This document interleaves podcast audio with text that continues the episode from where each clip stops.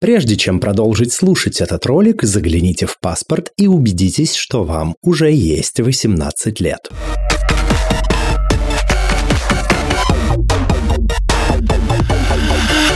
Всем квирного дня! Это подкаст «Громче» аудиоприложение к литературному квир-журналу «Вслух» и я его ведущий Лео Велес. С гостями и гостями в эфире этого подкаста мы беседуем о квир-репрезентации, о литературе, о квир-репрезентации в литературе и о множестве других важных и смежных тем. А сегодня гости нашего подкаста – это Мария Лацинская. Маша, здравствуй! Привет! А расскажи о себе, кто ты, что ты, чем ты занимаешься. А, самый популярный вопрос, а, который мне задают. А, я журналистка. Я веду телеграм-канал «Лесбийское лобби». Также я сведущая подкаста «На распашку».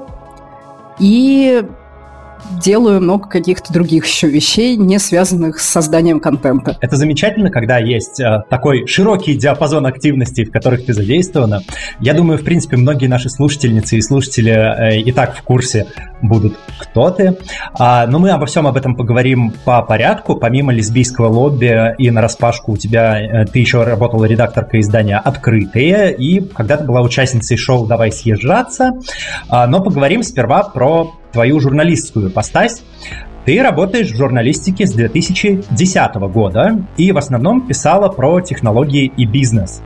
Но в какой-то момент э, ты создала лесбийское лобби и стала редакторкой открытых. Почему так произошло, и почему ты считаешь, что репрезентация квир-людей важна?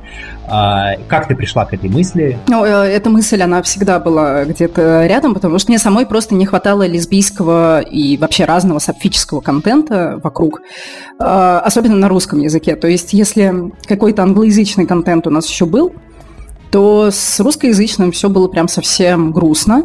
Особенно вот в нулевые, пока я как бы происходило мое становление как квир-персоны. И в десятые годы, когда я уже как бы давно про себя все поняла и э, открыто жила, но э, люди вокруг были, ЛГБТ-люди, а именно каких-то смыслов и культуры было достаточно мало. То есть э, просто буквально ну, не на пальцах одной руки, но двух точно.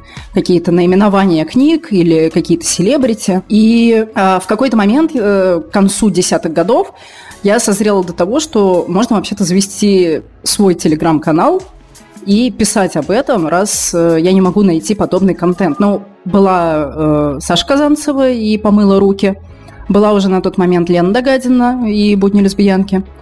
Но их контент, он все равно отличается от э, контента лесбийского лобби. И мне хотелось именно вот больше... Ну, меня иногда называют, точнее, лесбийское лобби иногда называют э, вестник лесбийской культуры. Вот, э, мне кажется, мне изначально хотелось создать такой вестник, я его создала, я его развиваю. А, это очень любопытный тезис в нескольких разрезах. Э, разрез первый с некоторыми гостями э, подкаста, которые квир-авторы. Мы обсуждали тему их творчества и предпосылок к его созданию, и не один, не два, а больше человек говорили о том, что мне очень хотелось контент, который откликался бы мне, но найти его было невозможно, поэтому мы решили создать его сами. Вот. А, к вопросу про то, что ты говорила дальше, у меня был выпуск с э, Леной Догадиной, а, и у вас довольно, в принципе, смежный бэкграунд. Она тоже журналистка, она тоже ведет и телеграм-канал, она тоже занималась записью подкастов. А в чем, на твой субъективный взгляд, э, ключевая разница между вашими типами контента? Мне кажется, Лена сейчас больше уделяет внимание и сфокусирована на своем подкасте, а не телеграм-канале. То есть для меня все равно приоритет это телеграм-канал «Лесбийское лобби». А потом, в целом, даже если сравнивать просто телеграм-каналы, мне кажется, Лена пишет больше каких-то своих э, личных размышлений на тему квирности, и не только квирности, то есть у нее немножечко шире в этом смысле, э, шире тематика, чем у меня. А, вот. Второй момент, э, еще, мне кажется, она не так сфокусирована именно на каких-то новостях связанных с камин селебрити или с э, какими-то мероприятиями. То есть мы очень много пишем про ивенты, мы очень много пишем про заведения в разных странах, например, чтобы человек, который поехал из э, России куда-либо, мог сориентироваться на месте. Мы очень много пишем про новинки в киноиндустрии, Э, про книжки мы пишем не так, как Лена. То есть Лена просто она читает и что-то скринит и делится своими размышлениями, а мы как бы даем мы описываем инфоповод. То есть вот вышла новая книга Оксаны Васякиной, надо читать, потому, потому, потому. Мы прочитали книгу Ксении Божской, она нам понравилась э, вот этим, этим, этим, а вот этим она нам не понравилась. А, да, и плюс еще у Лены, если говорить именно про ее подкаст, она делает просто какую-то колоссальную, невероятную работу в плане именно э, изучения ЛГБТ-сообщества. Ну, в основном, как бы, да, у нее фокус на лесбиянках, и квир-женщинах, но мужчины и небинарные люди к ней тоже ходят э, в подкаст. Э, но он выглядит как вот именно такая большая, как будто бы даже научная работа. Вот именно она изучает, она дает э, такой широкий широкую возможность изучить героя, изучить, что он сделал, какой вклад внес в сообщество. А у нас немножечко в этом смысле попроще контент, мне кажется. Он такой настроенный на то, чтобы это э, э, репостили, шерили, скидывали друзьям и в комментарии писали свои какие-то мысли. Замечательно, когда есть разные форматы под разные запросы аудитории, связанные какой-то общей тематикой. А, мы поговорим более подробно и про книжки, в том числе и книжки Оксаны Васякиной чуть ниже, равно как и про сообщество. А сперва вопрос, который я задаю всем гостям и гостям подкаста, и а, задам его тебе. Что для тебя квир? О, это хороший, кстати, вопрос, на самом деле очень сложный, потому что, во-первых, э, я знаю, что в ЛГБТ-сообществе российском до сих пор есть споры по поводу слова «квир», квирность, квир. А я его трактую, как трактовали мои коллеги по открытым и в таком широком смысле. Это все, что не входит в рамки э, гетеронормативности. И это все, что выходит за нее. То есть э, гетеро-человек, он тоже может проявлять какую-то свою квирность, если он не живет вот в, в этих традиционных устоях и немножечко эти рамки шатает. Это можно делать с помощью каких-либо сексуальных практик или просто поддержки ЛГБТ-сообществу, просто проголосовать за кандидата, который представляет ЛГБТ-людей, который хочет, чтобы у нас были прайд-парады в Москве. И это для меня вот в широком смысле квирность. Но также чаще я использую это, конечно, как синоним ЛГБТК+, потому что так удобнее, и эта аббревиатура еще не примелькалась нашим дорогим чиновникам и государственным медиа, поэтому она еще не обвешена этими маргинальными мерзкими смыслами, и использовать ее достаточно удобно. Сейчас слово «квир» использует, э, во-первых, само сообщество – так называемые. Во-вторых, э, стали использовать медиа, и это хорошие медиа. Это «Медуза», это «Медиазон», они используют слово «квир». Российская газета «Известия» слово «квир», естественно, не используют. Они по-прежнему нас как-то либо обидно называют, либо пишут ЛГБТ, но пишут так, что вот как будто ты причастен к какому-то обкому. Ох уж этот вездесущий ЛГБТ-обком. А, да.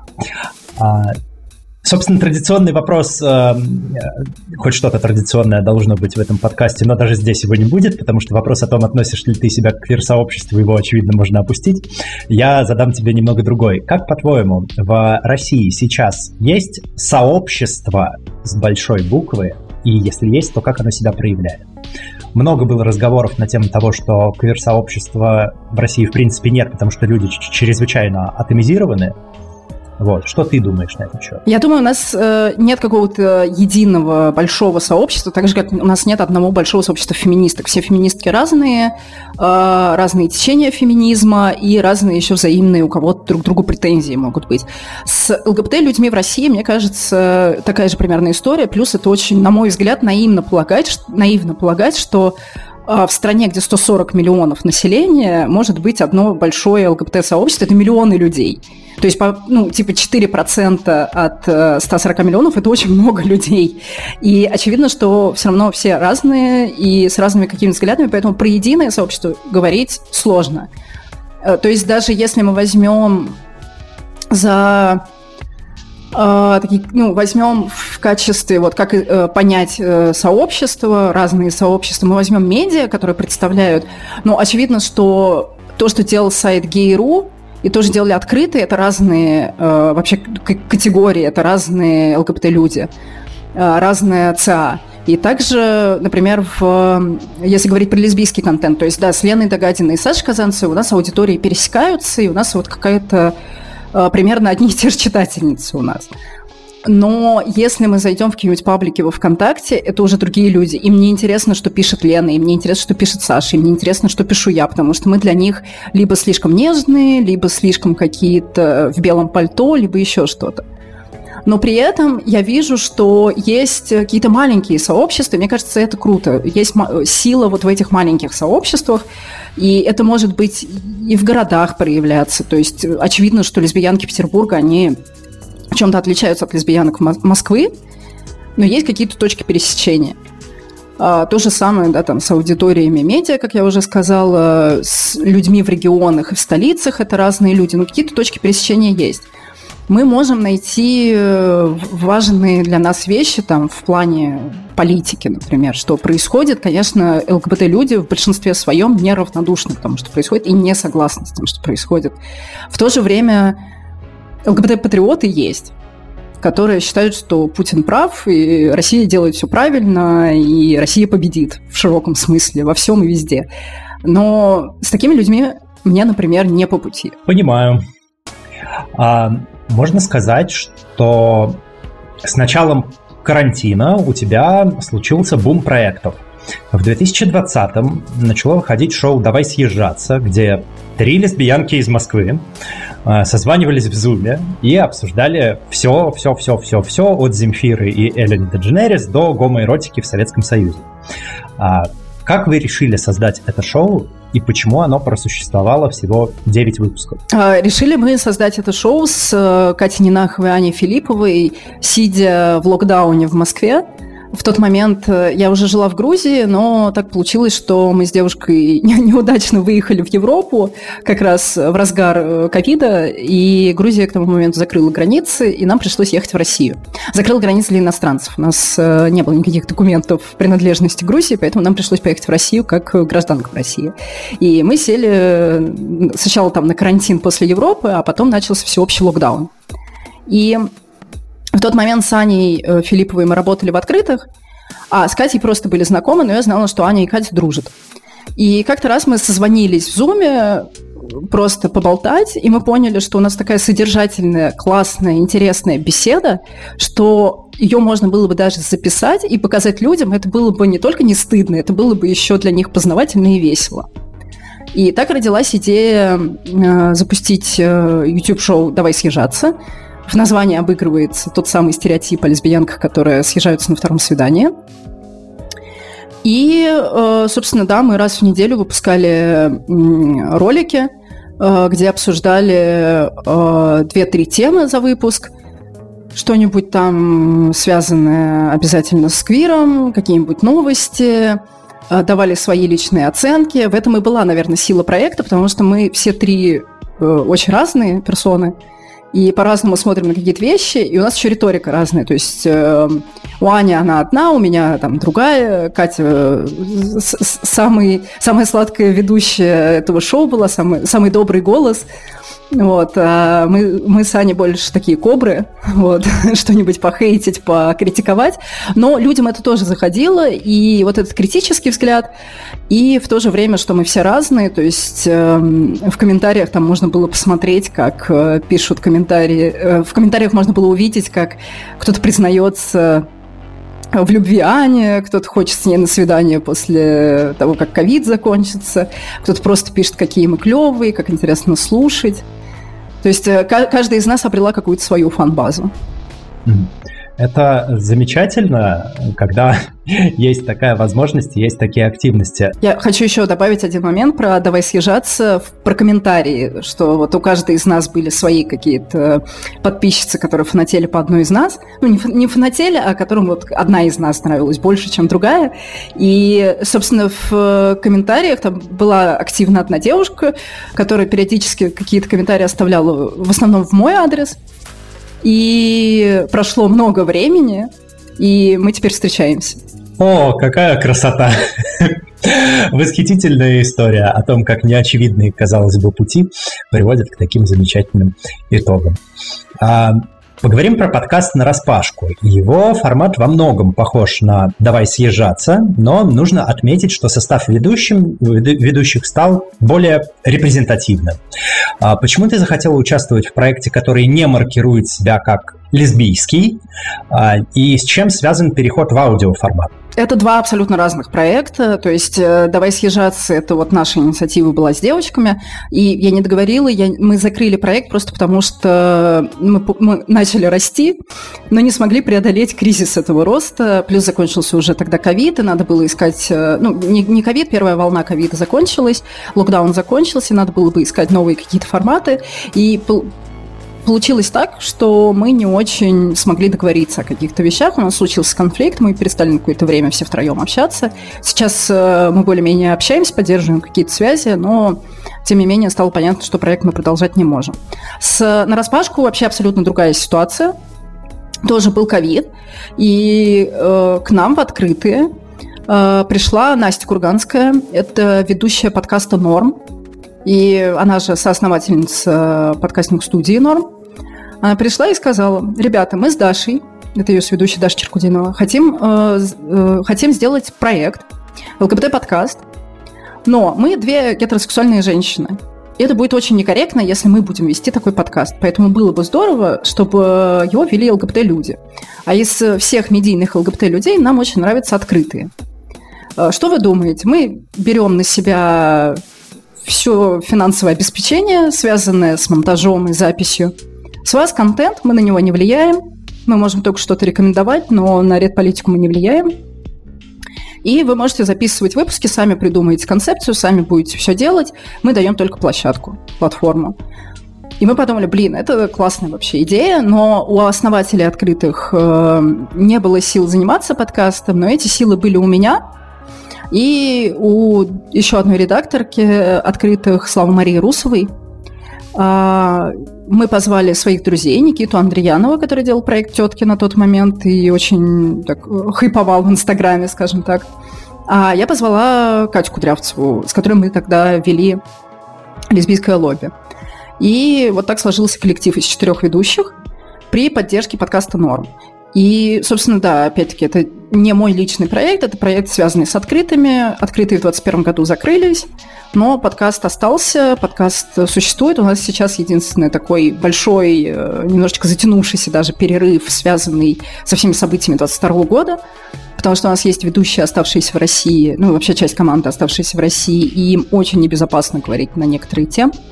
И мы сейчас будем думать, как э, их обезопасить и в то же время подкаст продолжать. То есть он э, живет, Просто сейчас пока подустал, отдыхает, но я надеюсь, мы в ближайшее время подсоберемся и снова будем записывать. Потому что вот за прошлый год у нас вышло, по-моему, то ли два, то ли три эпизода всего лишь. Будем надеяться, все сложности удастся разрешить, и подкаст продолжит выходить.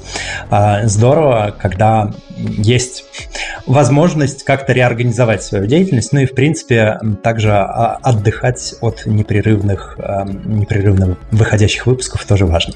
Знаю по себе. А, в 2020 же году ты пошла на курсы Write Like a Girl. Что тебе дало это обучение и как ты считаешь, нужно ли вообще профильное образование для того, чтобы писать художественные или нехудожественные тексты? А, да, я считаю, образование нужно не в плане там получить э, корочку какого-нибудь литературного института в Москве, а в плане просто вот э, походить на какие-то занятия, попытаться писать сначала не очень хорошую прозу или поэзию, а потом улучшать свои скиллы, чтобы еще были компетентные люди, обладающие знаниями, которые тебя направляют и помогают. А, с Write Like a Girl случилось так, что ко мне пришла Света Лукьянова, основательница э, этих курсов в России, и предложила такой бартер. Э, с меня рекламу в лесбийском лобби, а с нее базовый курс в лак для меня – я подумала, блин, это отличное предложение, нельзя от него отказаться, потому что так бы сама я, наверное, до курсов не дошла, а тут вот такая возможность, тем более просто даже поддержать э, эти курсы и рассказать о них, как они устроены, это тоже, на мой взгляд, важный и ценный контент для лесбийского лобби. То есть абсолютно ситуация вин-вин, что называется. И это был удаленный тогда курс онлайн, базовый онлайн-курс, и мне очень понравился, он действительно мне дал какие-то важные какое-то важное понимание, как вообще устроена работа над э, литературными проектами. То есть до этого ну, писать я умею, я журналистка, и меня этому и в ВУЗе учили, и я столько лет в журналистике, и вообще, мне кажется, пишу я хорошо.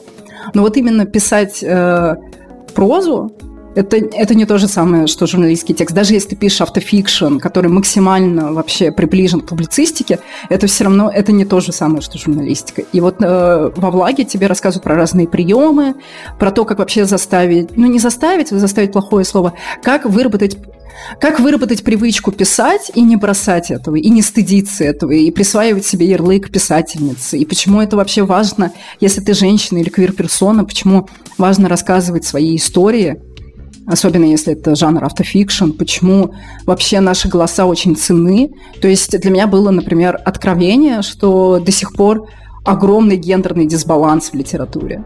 То есть мне казалось, что ну, меня окружают женщины, женщины пишут, я читаю тоже в основном женскую литературу. К счастью, она последние годы перестала считаться какой-то маргинальной, странной и плохой, и связанной там просто с какими-то романчиками. А, но все равно оказалось, что да, мужчины более известны, мужчины получают больше гонорары, э, мужские книги, они более успешны. Э, женщинам здесь тяжелее, а если ты еще квир-женщина, тебе в два раза тяжелее. Это, в принципе, не только к литературе относится, но и к да, конечно, другим, практически конечно. всем в России сферам, где в среднем как бы превалируют женщины, но если мы а, а, поднимаемся на ступеньку выше в иерархии какой-то конкретной сферы, то картина радикально меняется. Это, конечно, безумно печально. Вот. Стоит отметить, что кроме курсов Write Like a Girl, ты проходила курсы в глаголе, выиграла там бесплатное место и публиковала свои рассказы в различных веб-зинах, например, «Автовирус», «Дикороссия» и «Прочтение». В 2020-м издательство Popcorn Books выпустило сборник рассказов «Любовь во время карантина». В сборник вошло 20 историй разных авторов, некоторые из которых уже были гостями нашего подкаста. Это Константин Карпоткин, Арина Бойко, Микита Франко, кстати. А, и в этом же ряду стоит твое имя с рассказом «Кукушка».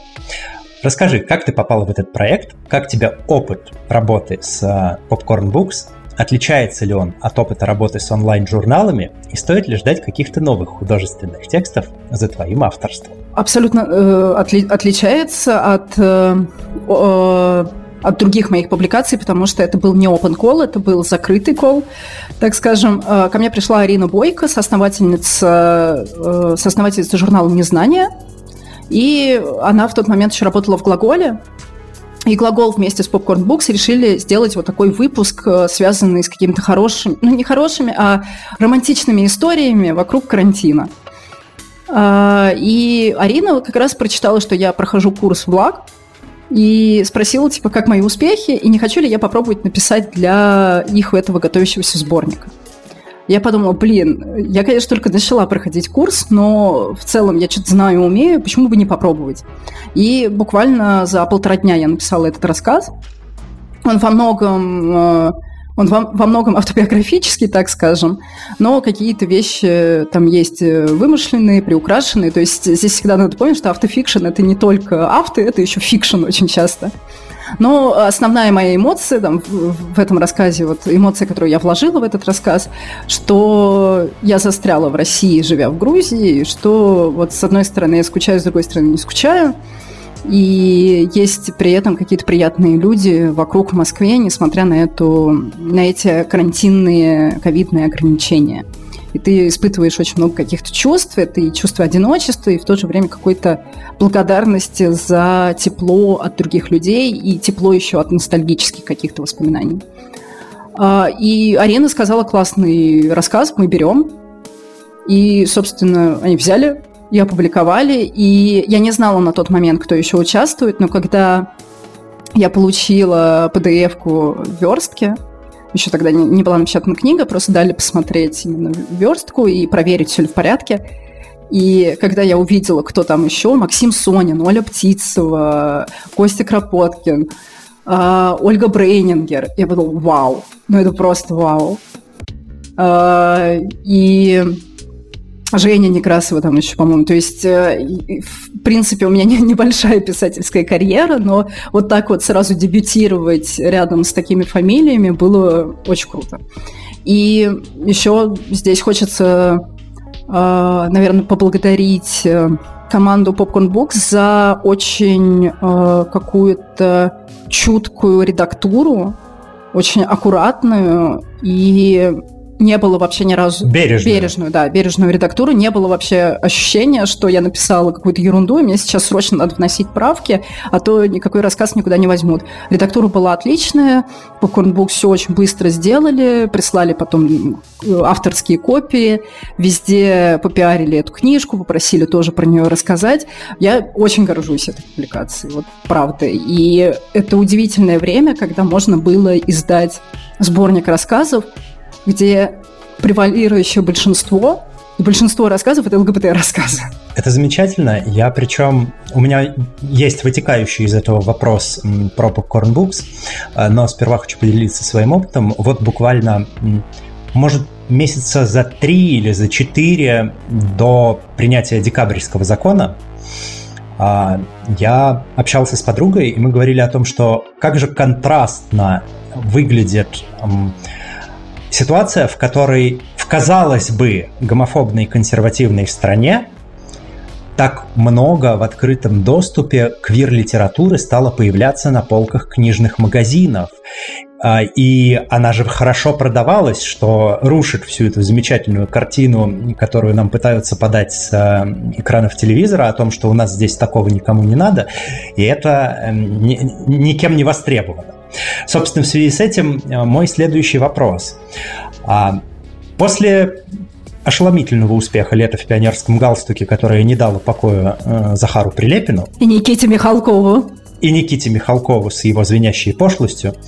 Вот. А, был открыт гомофобный дискурс, а, была устроена буквально охота на ЛГБТ-литературу, была устроена показательная порка э, «Лето в пионерском галстуке» и издательство Popcorn Books, а, поскольку, как бы, соответственно, это издательство у нас а, выступало в роли квир-амбассадоров в вопросе квирлита. Что ты думаешь относительно вот этой ситуации с э, охотой на ЛГБТ-литературу, как ты думаешь, каковы вообще причины, чем руководствовались люди, э, принимавшие эти законы и проталкивающие эти запретительные инициативы? И, на твой взгляд, э, вот можно уже в динамике отследить ситуацию с декабрьского закона, поменялось ли что-то, если что-то в какую сторону, и какие перспективы ждут российскую квир-литературу в нынешнем контексте? Так, я попробую по частям, и, наверное, буду звучать достаточно зло, потому что, на мой взгляд, конечно, вот эта реакция на лето в пионерском галстуке, она абсолютно несоизмерима случившемуся. А, это просто вообще выглядело все достаточно агли. То, как э, э, и Прилепин, и другие люди обрушились критикой и на саму книгу, и на издательство в целом. То, что их воткнули, издательство воткнули список иноагентов, это вообще просто какой-то полный бред. Ну, тогда по такой логике надо все издательства добавлять в список иноагентов, потому что все издательства сотрудничают с зарубежными юрлицами, потому что все так или иначе покупают права на какие-то зарубежные книжки, переводят их, продают в России.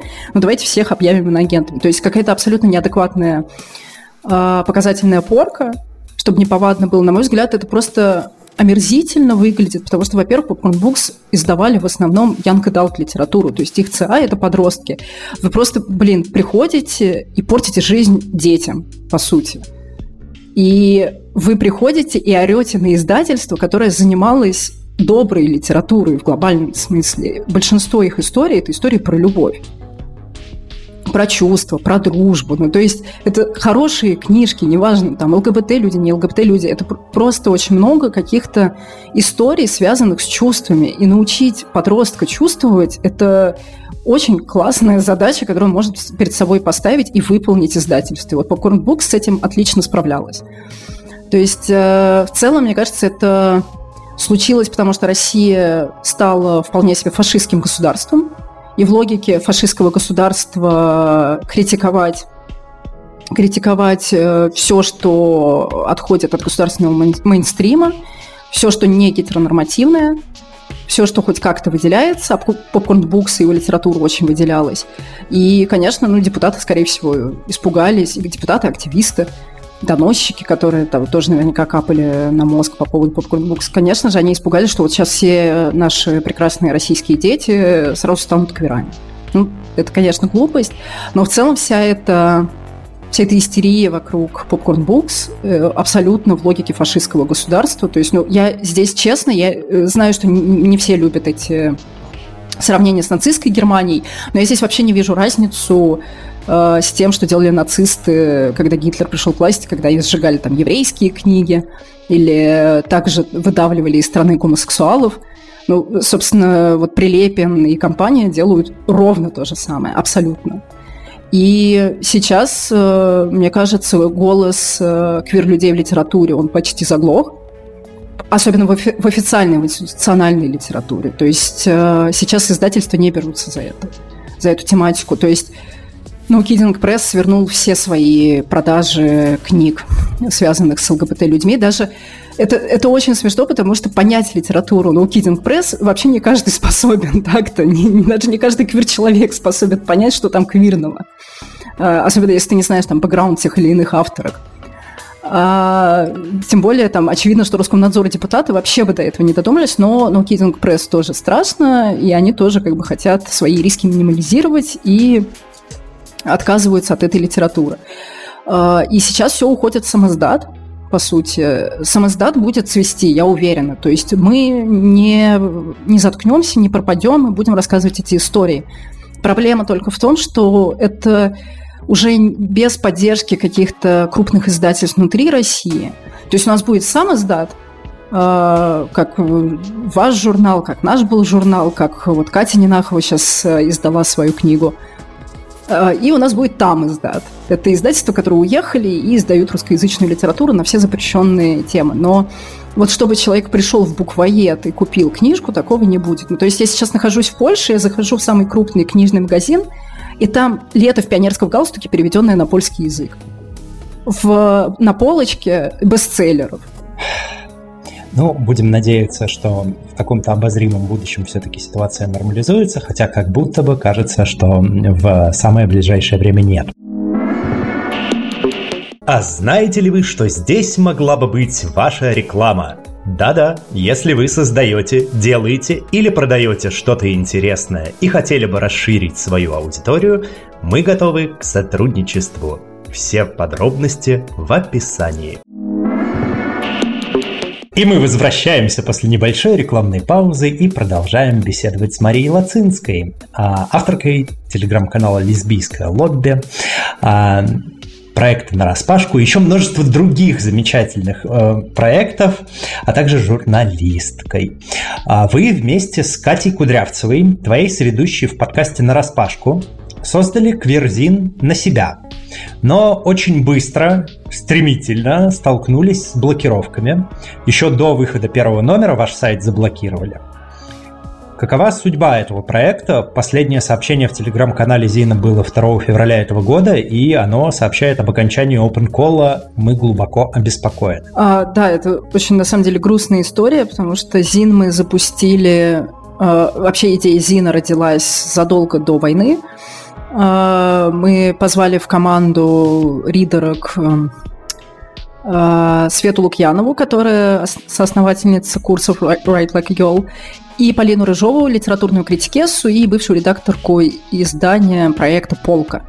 А, Полина, мы с ней вместе работали в газете «Ру», она очень крутая персона, которая разбирается в литературе, и мы вместе как раз решили запускать ЗИН.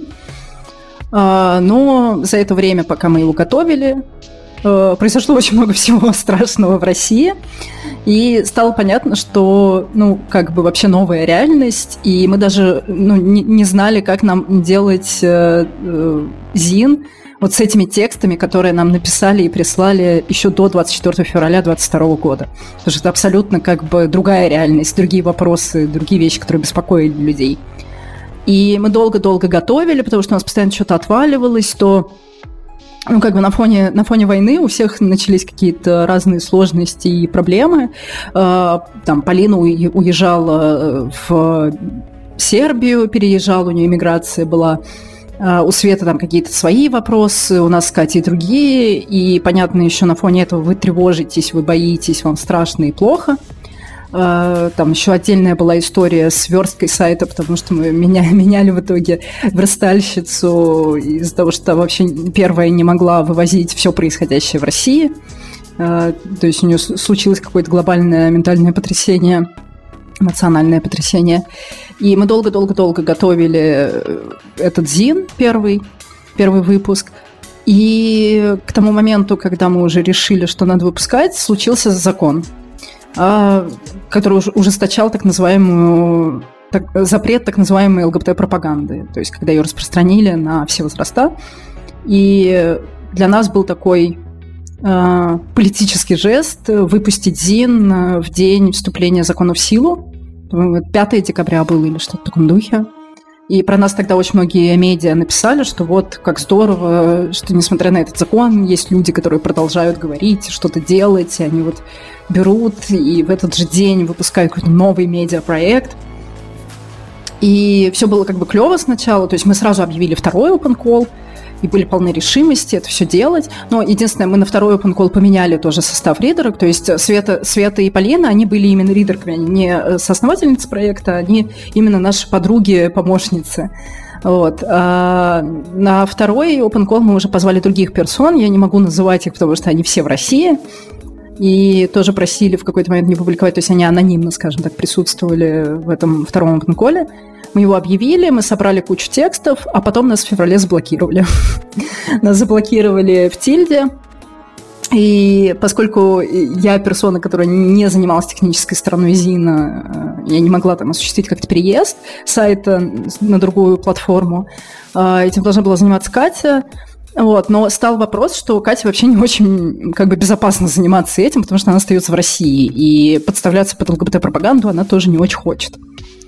И в итоге ну, мы должны были юридически перевести все на меня, но она должна была заняться э, технической стороной переезда, и в итоге это все тоже затягивалось, и было непонятно, что с нашими ридерами, потому что тоже на фоне этих блокировок и ужесточения штрафов и всего остального, они тоже уже не были, не были полны решимости что-либо делать с этим Зином и вычитывать эти тексты. Хотя при этом текстов пришло много, то есть люди при этом готовы писать, и очень многие готовы писать под своим именем, даже не под псевдонимами и не анонимно. Но в итоге, да, пока мы разбирались, пока мы что-то думали, что делать, э, случилась не, не очень клевая история в лесбийском лобби. Я написала слишком эмоциональный пост, э, меня за него захейтили, хотя это вообще была не основная мысль поста. А что за пост, менее, если да. не секрет?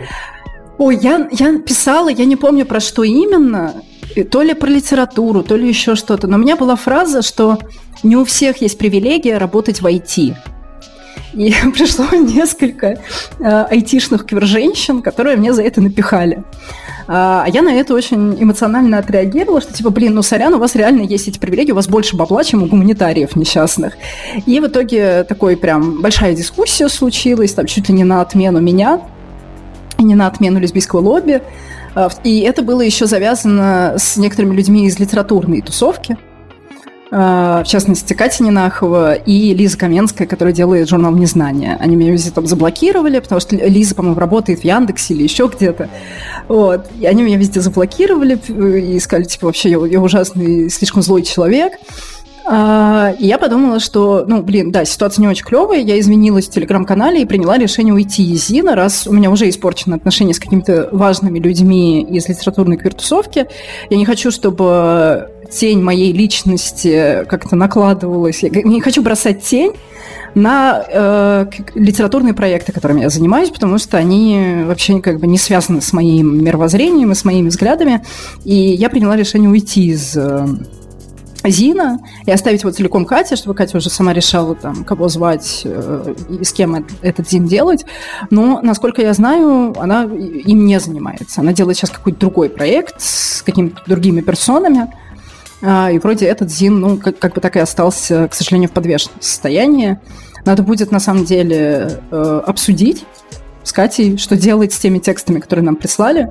Потому что вполне возможно, их можно будет где-то опубликовать. Например, мы можем даже с позволения автора переслать это вам на какой-нибудь следующий open call. Ни на что не намекаю, да, но э, существует один литературный квир-журнал э, у нас да, в стране, да, да. аудиоприложением к которому является подкаст «Громче».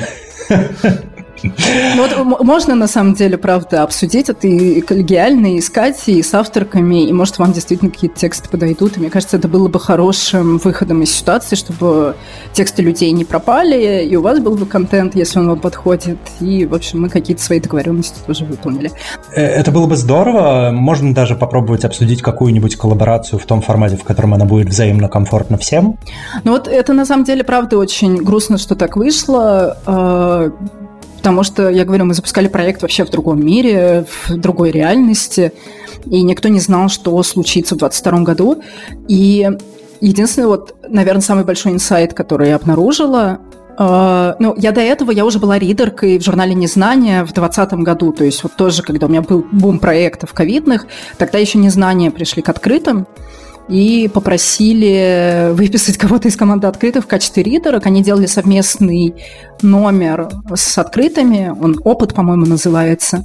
И я выступала там в качестве ридерки и еще писала приветственное слово к журналу, то есть там прям ты открываешь этот выпуск, опыт, и там прям Мария Лацинская, редакторка открытых, пишет вот это, вот это, вот это, как мы отбирали тексты. Я уже тогда поняла, что быть ридеркой – это очень сложно. То есть кажется, ой, ты что там, ну, читаешь тексты и все. Вдумчиво читать тексты и выносить им справедливую оценку очень тяжело, потому что если ты читаешь текст на какую-то тему, которая тебе почему-то не близка, а, очень много каких-то когнитивных искажений, каких-то своих суждений, которые тебе мешают объективно восп- э, воспринимать текст. И ты можешь из своих суждений просто сказать, ой, это говно какое-то, мне это неинтересно, я не буду это читать. Э, автор пишет какой-то бред. Э, и вот очень важно преодолеть этот момент, чтобы не скатиться, не слышать свои суждения, а слышать какой-то здравый ум у себя внутри и на, на как-то стараться объективно принять решение, и это очень тяжело на самом деле. И прочитать много текстов, и еще чтобы вдумчиво и как-то объективно это еще более тяжело. Я прошу прощения, это важная ремарка. Насколько вообще, на твой взгляд, возможно объективно оценивать художественный текст? Э, это, ну, типа, это хороший вопрос, но, конечно, полной объективности быть не может. То есть, э, что мы можем объективно оценить, это то, как человек использует э, русский язык в плане вот инструментария. То есть, насколько у него грамотная речь, насколько у него грамотно построены предложения, насколько выдержана логика повествования. То есть такие вещи мы можем оценить. Еще можно оценить новизну идеи и ее э, актуальность. Но вот именно оценивать художественные приемы объективно, мне кажется, тяжело. То есть э, кому-то нравятся какие-то метафоры, а кому-то нет, кому-то они кажутся бредовыми. А, кому-то тема может показаться очень наивной, а кто-то может посчитать, да нет, наоборот, надо о таких простых вещах писать. Ну, не, по некоторым текстам, э, правда, можно объективно сказать, что они плохо написаны. Иногда бывает так, что классная тема, э, хорошая идея вообще лежит в рассказе или в эссе, но очень плохо написано. И ты понимаешь, что это, конечно, можно отредактировать, но это будет совершенно другой текст. И мы старались все-таки не брать такие тексты, где прям нужна жесткая редактура. У нас была редактура, тут важно сказать, у нас были редакторы. По-моему, кто-то из э, редакторок сотрудничал с незнанием. Вот я не, не, не помню точно, то ли, может, даже нам Лиза сама что-то редактировала. Э, и там прям очень сильно при, приходилось какие-то места переписывать, но не целиком, потому что если бы целиком, мы бы ну, просто не вытянули. А, по-моему, даже пока мы готовили вот первый выпуск, э, какие-то рассказы э, один текст, по-моему, отвалился, потому что авторка не осилила вносить правки, потому что их было очень много и очень тяжело. А, вот. И оказалось, что чтобы подготовить литературный зин, даже онлайн, я уже не говорю про печать, я не знаю, как вы печать вывозите еще, но даже без печати это большой-большой труд. Мне кажется, это самое сложное из всех проектов, которые я делала. И самое обидное, что это самый не медийный мой проект. То есть вот, э, грубо говоря, «Давай съезжаться» это была очень медийная история, хотя там всего 9 выпусков. И не так много труда в этом было, потому что я, к счастью, тогда не занималась монтажом, им занималась Катя Ненахова, за что ей большое спасибо, она самое сложное брала на себя. Но это вот самый медийный проект и меньше всего э, затрат, энергозатрат. А лесбийское лобби тоже как бы... Я, я не могу сказать, что я прям сильно устаю. Есть какие-то посты, которые мне тяжело даются, но глобально нет. Я очень легко его веду, грубо говоря, одной рукой. И при этом вот, да, на, на себя мы вложили кучу сил, мы вложили денег, а выхлоп прям вот, вот такой. То есть э, именно идейный выхлоп, он большой, потому что мы издаем квир-авторов в стране, где с этим очень плохо. Но именно медийный это вообще ну, не, не та вещь, за счет которой ты становишься популярный или получаешь много денег. Удивительно и парадоксально, как порой э, складывается соотношение затраченных ресурсов и итогового э, результата, итогового выхлопа, если мы говорим про медийность. как сказала Дагадина, я выбрала два самых бесполезных способа зарабатывать на жизнь – независимая журналистика и квир. Ну, я, я понимаю, да, у меня ровно то же самое. Я, я работаю в независимой журналистике. Сейчас, надо понимать, моя основная работа, я э, часть одного большого независимого медиа в изгнании. Вот. И второе, я занимаюсь квиром. То есть, как бы, я проиграла со всех сторон. Да уж. А, поговорим о тебе. Ты сейчас живешь в Тбилиси со своей девушкой. А, мы с тобой пересекались на эфире у Парней Плюс, где ты говорила о том, что это был не, не отъезд после 24 февраля, но все же я задам этот вопрос. А с чем связан твой отъезд? С принятием гомофобных законов а, или все-таки были какие-то личные мотивы? Повлияло ли как-то на ситуацию вся эта история с Россией и Украиной? И вообще, как так случилось, что ты переехал? Я переехала в Тбилиси еще в 2019 году. Это была, с одной стороны, личная история, а, потому что мне хотелось какой-то новизны в жизни. Я, я выросла, я родилась, выросла и жила почти всю свою жизнь в Москве. И тут я съездила в Тбилиси, мне очень понравилось. Я подумала, М, можно переехать сюда перезимовать, потому что в Тбилиси, очевидно, было зимой теплее, чем в Москве. Плюс э, я тогда уволилась э, из издания The Bell, мне надо было съехать э, с квартиры, которую я снимала долгое время, и у меня было разбитое сердечко. Я подумала, отличный, отличный момент, чтобы целиком поменять свою жизнь и куда-то уехать. И для меня Тбилиси был таким дауншифтингом. Я знаю, что это очень колониально звучит, но вот в э, рамках 19 года это действительно так воспринималось. Э, буду, буду честна. И я надеялась просто перезимовать, а потом уезжать в Европу, в Польшу по работе. Меня друзья звали в один проект. Но так случилось, что у меня образовались отношения в Тбилиси, и я там задержалась. Вот, э, я шучу, что да, я хотела перезимовать один раз, но перезимовала в итоге несколько раз. А, я уезжала еще, помимо вот этого, этой личной истории, мне уже в девятнадцатом году казалось, что в России что-то как-то все не круто. Но мне с одиннадцатого года так кажется, потому что я с одиннадцатого года ходила на митинги, очень много общалась с независимыми журналистами, с политиками независимыми, э, оппозиционными. И я понимала, что Россия стремится в какую-то большую пропасть. Но, конечно, там я не могла предугадать войну. Я вообще ну, не ожидала этого вообще никак. Не, не, не могла представить до последних дней даже. И я просто... Я думала, что Россия пойдет по пути наказывать своих. Вот э, именно с, э, бей своих, чтобы чужие боялись. Я думала, что будет такая ситуация, и я думала, что мы все равно будем как-то что-то делать, э, потому что в 18-19 году, в 20-м был огромный расцвет ЛГБТ-культуры. Все перестали бояться этого закона первого о запрете так называемой пропаганды. А, и оказалось, что можно жить при нем, работать, творить, попадать на обложки каких-нибудь глянцевых журналов, участвовать в съемках, снимать рекламу, получать деньги за квир. То есть то, что мы делали в открытых. А, и что это можно даже вот, ну, реально деньги за это получать и э, быть популярным. А, но, тем не менее, я думала, что все равно как бы глобально у нас нет выборов, у нас э, один и тот же человек у власти, и мне это ну, не, не нравится. И я, себе, я готовилась к эмиграции очень давно. Ну, не, не, не то, что прям вот э, я бежала с одним чемоданом через границу, нет. То есть я хотела это сделать максимально комфортно и расслабленно. Так, я оказалась в Тбилиси. Я считаю, что это огромная привилегия, что войну, начало войны я встретила не в России, и мне не надо было вот с одним чемоданом бежать через Верхний Ларс. А наоборот, я принимала людей, которые ехали через Верхний Ларс тогда зимой, в марте. Э, я говорю в марте зимой, потому что тогда случилась просто какая-то аномалия погодная, и в Тбилиси шел снег, которого вообще не бывает обычно, но вот почему-то в марте 22-му он шел, и люди ехали через Верхний Ларс, и приезжали в эту ужасную погоду, и мы как-то с бывшей девушкой помогали всем адаптироваться, водили их по банкам, вписывали, рассказывали, как снимать квартиры, как э, менять рубли на ларе, и все, все в таком духе. То есть это большая-большая привилегия, что я уже была там.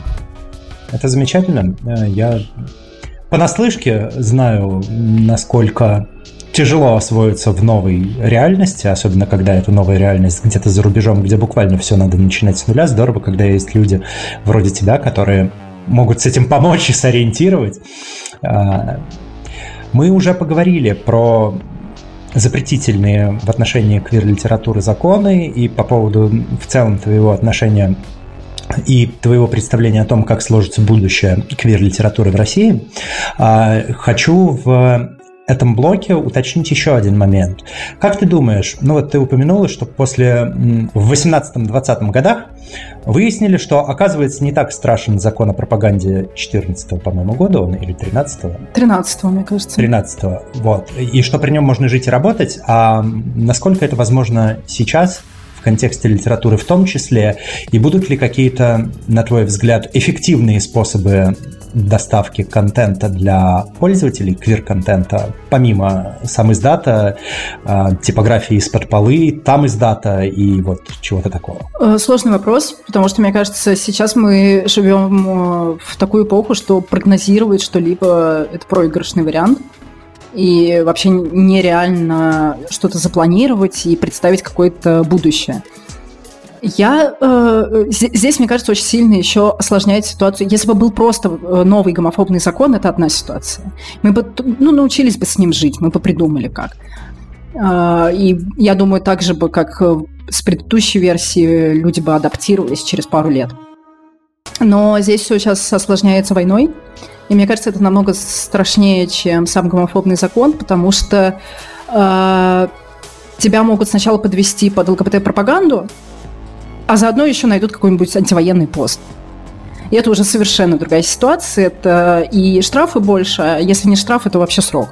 И мы такое видели, например, с э, девушкой Сашей из Краснодара, это моя подписчица, которую оштрафовали за ЛГБТ-пропаганду из татуировки в Инстаграме. О, я видел эту новость. Да, да, да, да. А заодно на нее еще антивоенные. Э, ну, ее наказали еще, к счастью, деньгами. К счастью, деньгами, а не посадкой. Но сам факт, что вот она привлекла внимание одной истории, а обернулась еще вот ей как бы бонусом э, дискредитацию, по-моему, повесили или что-то в таком духе.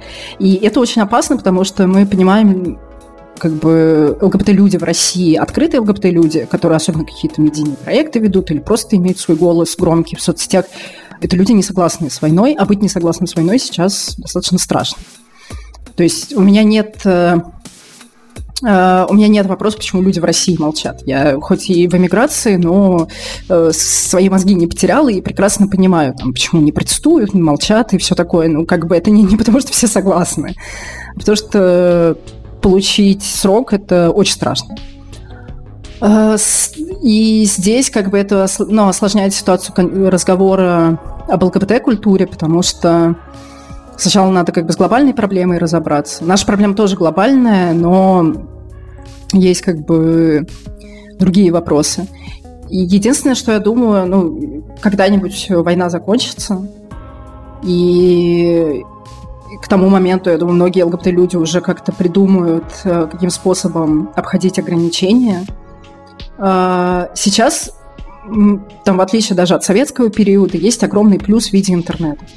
Как бы они ни блокировали, все не заблокируешь все равно. Только если ты физически отключишь Россию от глобальной сети. Этот вариант тоже рассматривается, такой сценарий э, есть у властей, я в него слабо верю. И я надеюсь, они все-таки не дойдут до того, что отключат просто, грубо говоря, перерубят кабели с Америкой и с Европой. Потому что им все равно нужна, властям самим нужна глобальная сеть.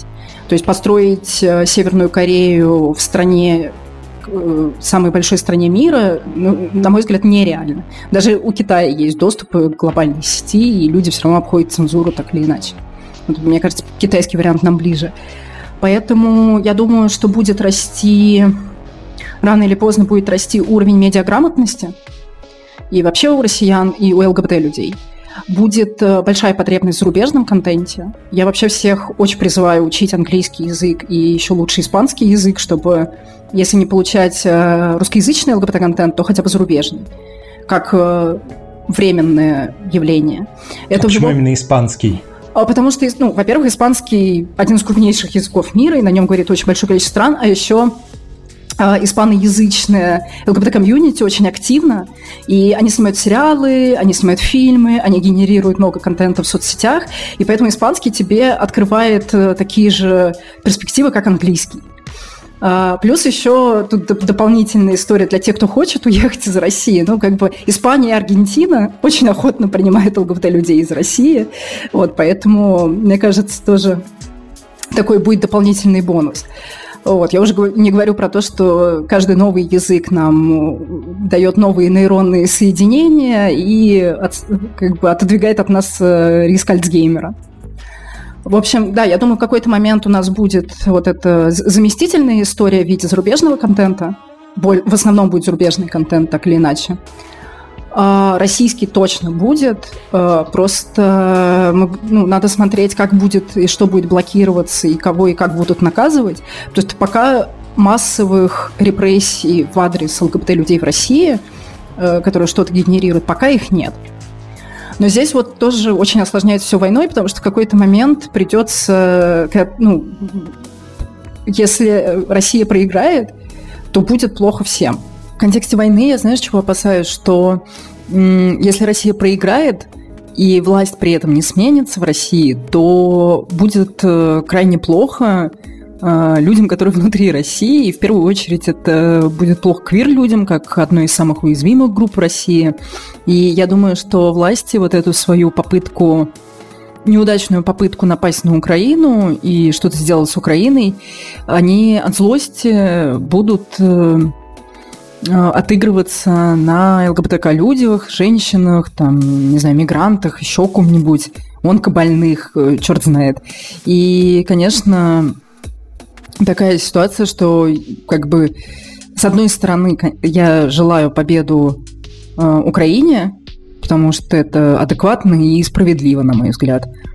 А, но, с другой стороны, я понимаю, что если ничего не изменится в самой России, в ее политическом устройстве, то в случае проигрыша людям будет очень плохо. И тут я даже не знаю, что, э, что вообще страшнее, если Россия выиграет и аннексирует целиком Украину, и, не дай бог, там двинется дальше, например, на Запад, или если Россия проиграет, но власть останется та же, и она будет просто преследовать всех неудобных людей. И это будут уже действительно какие-то Э, по масштабу сталинские репрессии. Не хочу никого пугать, но я правда об этом думаю с первых дней э, февраля 22 года, что как бы действительно могут отыграться на ЛГБТ-сообществе. И здесь, э, я думаю, многим ЛГБТ-креаторам, которые в России остаются, надо иметь какой-то план «Б» на случай, к сожалению, ну, я не вижу Э, более безопасного сценария, чем уезжать из страны в случае прям реальных каких-то преследований и вопросов, потому что мы даже видим, тебя хороший адвокат не спасет. Э, адвокатов сейчас стали сажать, как в э, Беларуси. Как соучастников. Да, да, да, как соучастников. И мы понимаем, что как бы, если раньше можно было еще как-то иметь, э, грубо говоря, контакты там с медиазоной, с ОВД-инфо и адвоката под рукой, и надеяться, что все будет окей, но сейчас я думаю, что надо действительно как бы откладывать деньги там на отъезд и иметь всегда открытый, ну, действительный загранпаспорт. Вот, но я точно э, знаю, что контент будет внутри России генерироваться. Ну, даже с независимыми СМИ, э, Медиазоны и Медузы все равно сотрудничают авторы внутри России. Да, они анонимизированы. Да, издания стараются их обезопасить, но они есть. Эти люди есть, которые непосредственно изнутри страны дают новости. И то же самое будет с квиром. Единственное, я думаю, будет больше анонимного контента. То есть вот к концу десятых годов мы как бы вышли все из тени и стали со своими лицами, под своими именами рассказывать о том, что происходит в квире. А сейчас, я думаю, будет поколение вот более анонимизированное. Я не считаю, что люди, которые уже открыты, они уйдут в шкаф. Вы не уходите в шкаф, Лена не уходит в шкаф, там куча людей. Но, мне кажется, какое-то новое поколение креаторов, они, возможно, будут анонимизировать свою деятельность. Ну, надеюсь, если это и случится, то очень ненадолго, потому Я, что все да, же можно да. открыто, да, открыто говорить эм, и о себе, и о своем опыте. Э, собственно, это одна из ключевых причин, которыми я руководствуюсь, говоря о своем опыте открыто. Важно видеть, что ты не один или не одна. Да, конечно.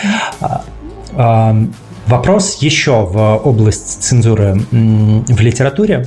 Многие авторы, которые выпускались до декабрьского закона с квир-контентом, и, в принципе, были ориентированы на художественную квир-прозу, столкнулись после декабрьского закона с ситуацией, когда либо их книги, в принципе, не могут быть изданы, либо их приходится ретушировать, рихтовать, цензурировать, убирать из них квир, либо убирать куда-то в серую зону полунамеков, полувзглядов и чтения между строк, либо убирать вообще.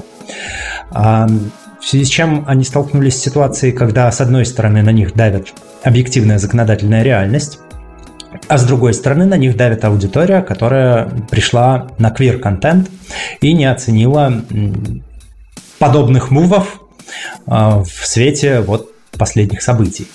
Как ты думаешь, что лучше? А, спрятанный квир в область между строк в уже существующей литературе, которую приходится цензурировать, чтобы она была издана, или вообще никакого квира в литературе? Ну, это очень хороший вопрос.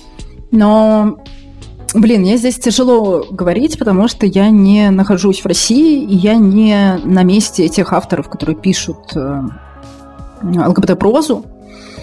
То есть я знаю, что вот э, Даше Буданцевой пришлось немножечко цензурировать свою книгу, чтобы ее, ее издали. А Катя Нинахова пошла по другому пути. Э, ее отфутболили издательства, в том числе маленькие независимые, которые не хотят рисковать сейчас. И Катя издала книгу сама. А при этом э, она даже на этом смогла заработать донатами, и даже заработать себе какую-то медийность, потому что Катю периодически зовут в подкасты, у нее брал интервью Wonderzine, какие-то другие издания. То есть э, сейчас тоже благодаря интернету и э, сарафанному радио внутри квир-тусовки сам издат вообще как будто бы неплохой вариант, потому что ты тоже заработаешь на этом денег, при этом тебе не вынесет мозг издательства, ты не продашь ему свою душу, и также свое какое-то паблисити заработаешь. Но э, я не считаю, что здесь есть вот правильный и неправильный вариант. Наверное, если бы я была на месте ЛГБТ-писательницы внутри России, я бы выбрала вариант Кати. Более такой сложный, но очень гордый. Ну, и рисковый, потому что за ЛГБТ-пропаганду к тебе придут. Вот. А в то же время, мне кажется, Даша молодец, что сейчас она вот издаст книгу таким образом, а когда времена поменяются, ей никто не запретит переиздать. А пока работать на свой медийный капитал, имея возможность быть издаваемой бумажной писательницей. Да, но здесь, мне кажется, надо смотреть просто на свои приоритеты, что тебе важнее, и чего ты хочешь от своего писательского будущего. А, про... Я понимаю критику по отношению к авторам, которые что-то пытаются зацензурировать. С другой стороны, но ну, мы поколение, взросленное на квирбейтинге и на квиркодинге. То есть мы сами смотрели и потребляли очень много контента, где ты видишь эту химию между героями, но между ними ничего не случается, и ты пишешь фанфики, ты рисуешь фанарт. И вот сейчас, возможно, будет как бы новая такая волна, вот будет этот теншн, но напрямую ничего не будет говориться, но кому надо, тот поймет. Вот. А э, в то же время там какую-то открытую э, кверлинию, они, они никуда не денутся, они все равно будут на Netflix, они все равно будут издаваться за рубежом. И если у тебя остается интернет и VPN работающий, ты также этот контент получишь. Просто сейчас надо делать большую-большую скидку авторам внутри России. И поддерживать. Да, да, да, поддерживать. И, конечно, здесь важно подчеркнуть, что безопасность сейчас важнее. Нам надо сделать несколько вещей в первую очередь. Остаться на свободе, остаться живыми и остаться психически здоровыми. И пережить это. Мы обязательно это переживем. Очень надеюсь, что это будет так. Мы приложим со своей стороны а, максимум усилий, чтобы вы оставались в безопасности, на свободе и в а, каком-то ментальном благополучии и гармонии. Как ты считаешь, каким социальным проблемам, на твой взгляд, следует уделять больше внимания в современной литературе? Вообще глобально в целом, на твой ну, взгляд? то есть не, не только Россию берем. Не, не только. Ну, э, мне кажется, до сих пор важная повестка гендерная, потому что женщин, как я уже говорила, меньше издают, и мы получаем меньше гонорары, и меньше какой-то вообще славы и признания. То есть э, здесь, мне кажется, издательство, если не вводить квоты, но все равно должны как бы когда у тебя встает вопрос издать мужчину или издать женщину, и у них плюс-минус одинаково значимые, на твой взгляд, как издателя книги, э, сделать, э, отдать преференцию женщинам, отдать преференцию кверам. Очень ну, надо больше повестки, связанные с people of color потому что тоже как бы мы живем в мире, где больше людей не белых, но белый, весь мир крутится вокруг белых. И вот это тоже надо немножечко менять важная повестка, абсолютно самая э, непопулярная, самая замалчиваемая, и всем пофиг, но она глобальная и касается всех, это климатический кризис. И мне кажется, сейчас тоже вообще литература в целом должна меняться, я имею в виду весь издательский процесс, учитывая, что мы теряем деревья, мы теряем ресурсы, что типография – это вообще достаточно такая страшная вещь для экологии, и здесь э, тоже хотелось бы, чтобы стало больше какой-то этичности, именно зеленой вот этой этичности.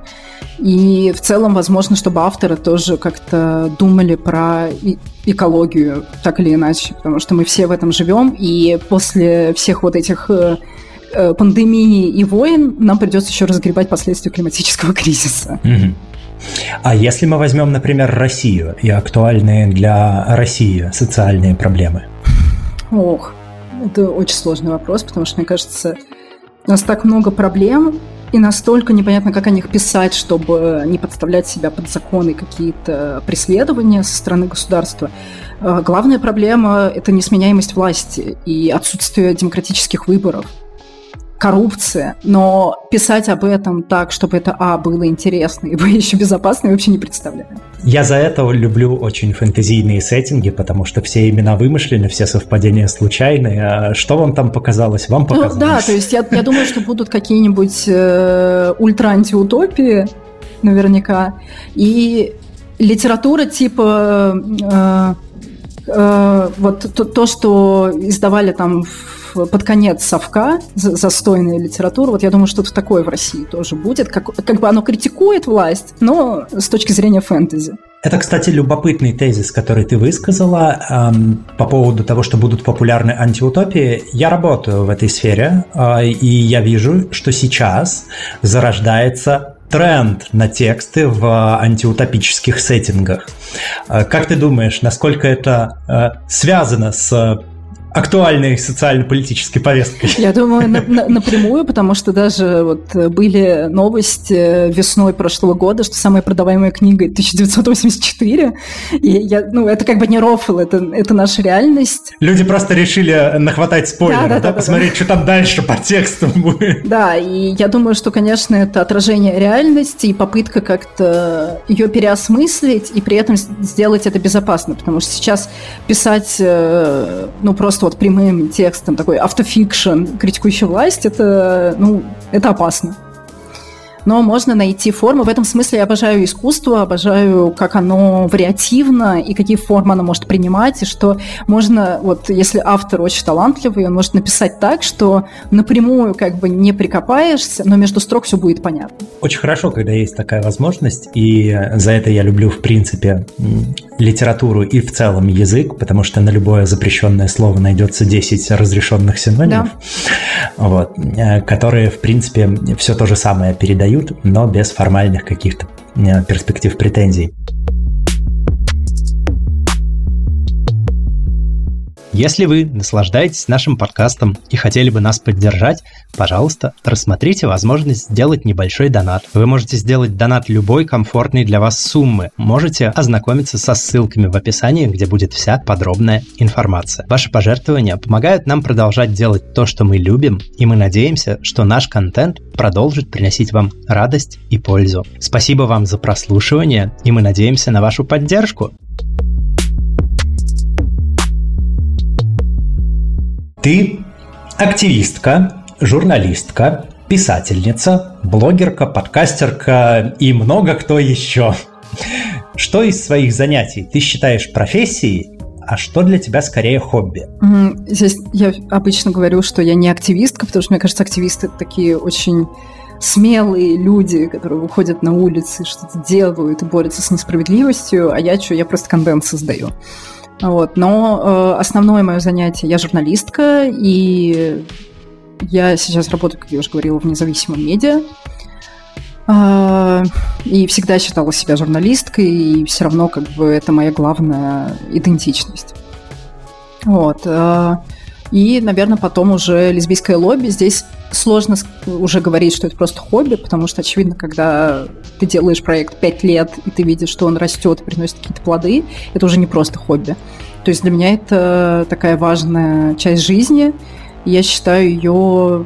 Э, ну, мне очень хочется верить, что действительно лесбийское лобби кому-то помогает э, в этой жизни, чтобы люди получали какой-то контент, какую-то репрезентацию. Ну, конечно, глобально мне бы хотелось, чтобы это выглядело как э, издание американское для квир-женщин Autostraddle. Мы еще не там, но надеюсь, что рано или поздно лесбийское лобби до этого момента тоже дорастет и будет просто в какой-нибудь новой России будет одним из главных э, квир-медиа страны. Зафиксируем этот исторический момент. А, иронично, но здесь тоже есть параллель. Мы когда записывали а, подкаст с Леной Догадиной, она говорит, что мечтает когда-нибудь быть генеральной директрисой компании «Будни лесбиянки», чтобы человек приходящий устраиваться на работу, устраивался на работу в будни лесбиянки. Вот. А, будем надеяться, что лесбийское лобби а, вырастет и обретет ту форму, которую ты сейчас, а, собственно, озвучила. Манифестирую. Да, да. Минутка рекламы.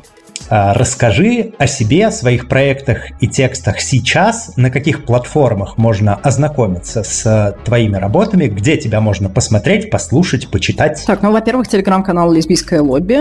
Э, легко найдется, аналогов нет. Э, пожалуйста, забейте в поиск в Телеграме и подписывайтесь. Э, можно поискать мои рассказы, которыми я горжусь. Это, во-первых, уже названная сегодня «Кукушка», если у вас э, вдруг есть выходы на старые книжки Popcorn Books, можно отыскать, либо взять у кого-то почитать. Вот. Мне кажется, вообще весь сборник хороший, и я повторю, я очень горжусь, что я там есть. А также можно поискать э, на сайте журнала «Незнание» выпуск «Теория», где мой... Э, это даже не рассказ, это, по сути, что-то вроде эссе получилось, а, называется «Рецепт лесбийской драмы». Я тоже очень горжусь этим текстом, считаю одним из лучших, который я написала. Вот, э, так что поищите, почитайте. Недавно там было одно онлайн-мероприятие в сообществе Cheers Queers, и кто-то делал а, презентацию, кто-то из выступающих на этом мероприятии делали презентацию что про квирность. И взяли прям кусочек моего вот этого текста «Рецепт лесбийской драмы». И я такая, пошло в народ, неплохо. Вот. А, что еще? А, подкаст на распашку. Он есть на всех платформах, кроме Яндекса по очевидным причинам, который нас тоже удалил. Например, тогда же, когда и Тильду удалила наш ЗИН. Вот, такой был а, цензурный демарш российских платформ. Скоро мы будем продолжать делать на распашку, я надеюсь. Вот. Э, в общем, это основное, что я делаю и к чему призываю, на что призываю подписаться. Замечательно. Я не знаю, зовете ли вы... Эм, есть ли опция позваться к вам на подкаст? Конечно. Если есть, я с удовольствием бы пришел. Вот. Потому что, мне кажется, кооперация в нынешних условиях особенно, это очень важно. Абсолютно согласна, да. Есть ли книги, которые произвели на тебя особое впечатление и которые ты бы посоветовала к прочтению нашим слушательницам и слушателям? Ой, ну здесь я буду достаточно банальной, мне кажется. Не, ну, за последнее время я мало читаю, потому что, э, честно скажу, на меня очень сильно повлияли события, которые нас преследуют с февраля 22 года, и мне иногда тяжело сфокусироваться на каком-то таком спокойном занятии, как чтение не новостей, а какой-нибудь прозы. Но за это время я прочитала «Степь» Оксаны Васякиной, и она произвела на меня большое впечатление. Вообще литература Оксаны Васякиной, ее очень всем всегда рекомендую. Сейчас а, уже есть мнение, что она переоценена в лесбийском сообществе. Я считаю, нет, Оксана до сих пор недооценена вообще в России, и надо такую литературу поддерживать. Поэтому, да, именно «Степь». Вот мне больше «Степь» понравилась из трилогии «Роза», э, «Степь» и «Рана». Я именно как-то больше на степи сфокусирована, скажем так. А также я уже все это время, вот эти почти два года, советую книгу «Любовь в эпоху ненависти», которая рассказывает про период, когда Гитлер пришел к власти, и как это переживала интеллектуальная тусовка Берлина, и как люди тоже уезжали в эмиграцию, как их преследовали за гомосексуальность или э, еврейское происхождение. Кто автор? А, я все время забываю, как он произносится. Сейчас. А, Флориан Ильяс. «Любовь в эпоху ненависти». Ильес, не знаю, Флориан Ильяс. «Любовь в эпоху ненависти». Очень всем рекомендую, потому что россиянам там есть чем э, соотнестись, какой-то опыт на себя примерить. И когда ты знаешь, что подобные вещи уже с кем-то происходили, тебе немножечко проще становится. А что еще? Сейчас я читаю книгу на польском языке. А, это квир-книга. Здесь есть такая писательница Рената Лиз. Она открытая квир-женщина. Раньше э, у меня уже была одна ее книга, называлась «Лесбос». Это, во-первых, про сам остров Лесбос, а во-вторых, еще про трех э, писательниц, которые так или иначе связаны с квир-идентичностью. Это э, Софья Парнок, э, это э, Мария Конопницкая, польская э, поэтесса. Она здесь просто квир, квир-икона считается. Э, и э, сейчас... Э,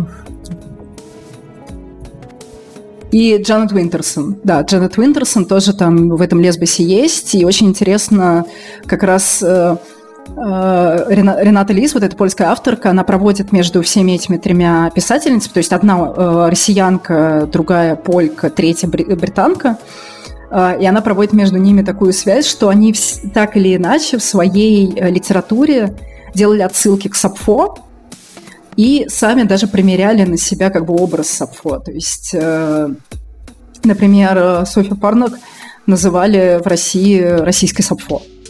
Вот. И плюс она еще рассказывает про остров Лесбос в контексте того, что раньше он когда-то ассоциировался исключительно с лесбиянками, а теперь э, с 2014 года из-за мигрантского кризиса в Европе он ассоциируется с лагерями беженцев из Сирии Афганистана, и почти весь этот остров он в беженцах.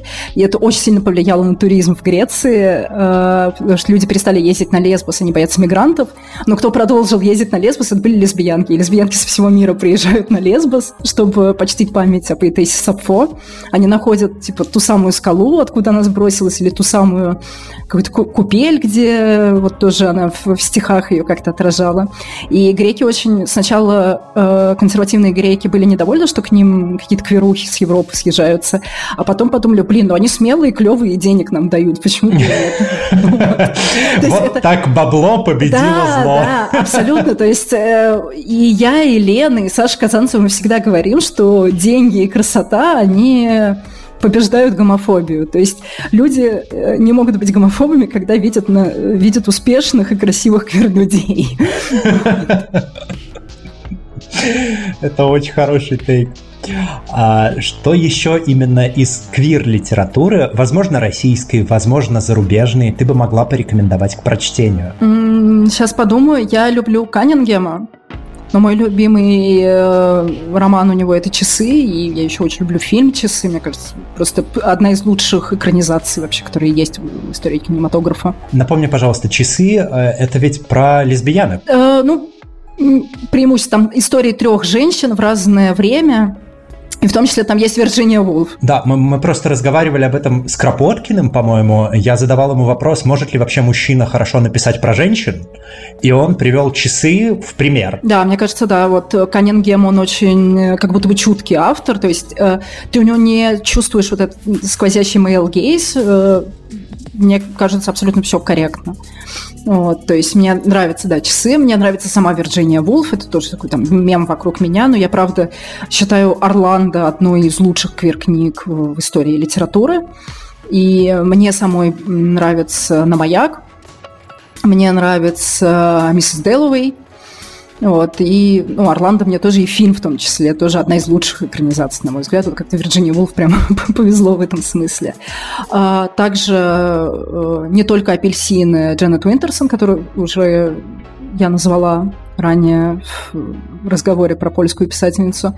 Вот не только апельсины, мне кажется, хорошая вообще история квир принятие квир-идентичности в традиционном обществе, несмотря на то, что авторка британка, и казалось бы, ой, в Британии уже давно все хорошо. Нет, не хорошо, и у нее как раз есть момент, как ее религиозная община пыталась из нее изгнать бесов за, типа, там, поцелуй с девочкой. И мы можем это легко примерить на кавказский, например, опыт, где изгоняют из квиру людей, и не только джинов. людей, джинов. Да, да, да, да. Вот, опять-таки, Оксана Васякина, э, причем даже расширю не только ее проза, но и поэзия. И вот мне очень нравился сборник «Ветер ярости». Он потрясающий. У меня есть книжечка, и я прям ценю ее и никому не отдам, потому что сейчас уже такое не издается.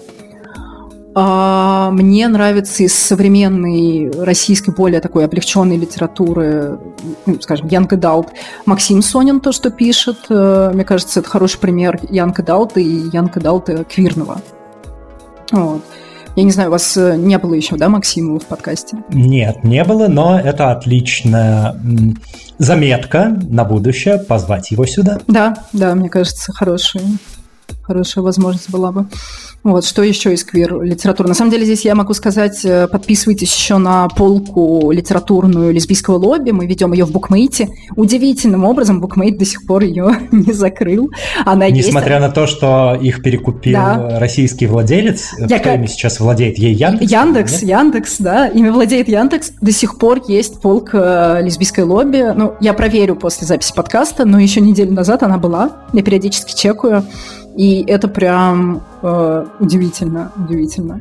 Но я рада, что пока что они не взялись за это. Ну, просто весь квир-контент, мне кажется, заблокировать просто технически невозможно. Ни у кого нету столько рук, глаз и человека-часов э, для того, чтобы... Ну, это правда. Да, вот. Э, Еще я хотела сказать Айлен Майлз. Айлен Майлз Инферно, то, что No Kidding Press издал. Сейчас это не купить, но поискать где-нибудь в онлайне тоже, наверное, можно. И это к вопросу о том, что невозможно бороться с ЛГБТ-литературой. Я говорю, книжки, которые издавала No Kidding Press, они самим квир-людям непонятны. Там вообще, как бы, мне кажется, No Kidding Press мог вообще не реагировать на этот закон, потому что ни один депутат вообще бы ничего не понял. Ни в книгах Пресьяда, ни в книгах... Э- собственно, Айлен Майлз или Вирджиния Дипант. То есть это настолько сложная литература для обывателя, что там что-то понять пропаганду ЛГБТ ну, не, нереально. Немножечко другой уровень, другая весовая категория. Да, да, да, да, да, абсолютно. И еще, наверное, хочу посоветовать книгу Кармен Мария Мачадо «Дом иллюзии», она, по-моему, по-русски называется. Это про абьюз в лесбийских отношениях. Мне кажется, это очень недооцененная тема и очень сложная тема, потому что говорить о насилии тяжело, а говорить о насилии в квир-сообществе это вдвойне тяжело, потому что э, ты как будто бы не хочешь подставлять квир-сообщество, говоря на такие темы, но это тоже важно, и вот Том Иллюзий, на мой взгляд, хороший пример такой литературы. Мы обычно выпускаем публикации с рекомендациями от наших гостей и гостей. А, так что я думаю, эти рекомендации найдут своих заслуженных читателей, которые, возможно, ознакомятся с этими текстами. Во имя всеобщего просвещения. А я напоминаю, что ваша активность помогает продвижению подкаста. Вы можете поставить 5 звезд, сердечко, палец вверх, добавить подкаст в избранное, подписаться или оставить комментарий в любом удобном для вас порядке на той платформе, где вы нас слушаете. Спасибо. А сегодня у меня в гостях была Мария Лацинская, а, авторка телеграм-канала «Лесбийское лобби», журналистка, писательница и так далее, и так далее. Маша, спасибо большое, что пришла. Спасибо, что позвал меня, мне очень понравилось, мы так прям масштабно поговорили. Это точно. Скажи, пожалуйста, что ты напоследок могла бы сказать посоветовать или пожелать нашим слушателям и слушательницам? Мне кажется, я здесь повторю уже ранее озвученную мысль, э, быть в безопасности, искать э, сообщников и сообщниц, чтобы не чувствовать себя одиноко. И верить, что мы обязательно переживем все темные, плохие времена, и они нас сделают только сильнее. Мы вынесем просто э, какое-то невероятное количество инсайтов, которые потом переработаем и на основе этого создадим и книги, и фильмы, и такой контент, который еще войдет в учебники истории. Вот, просто берегите себя. Было бы замечательно.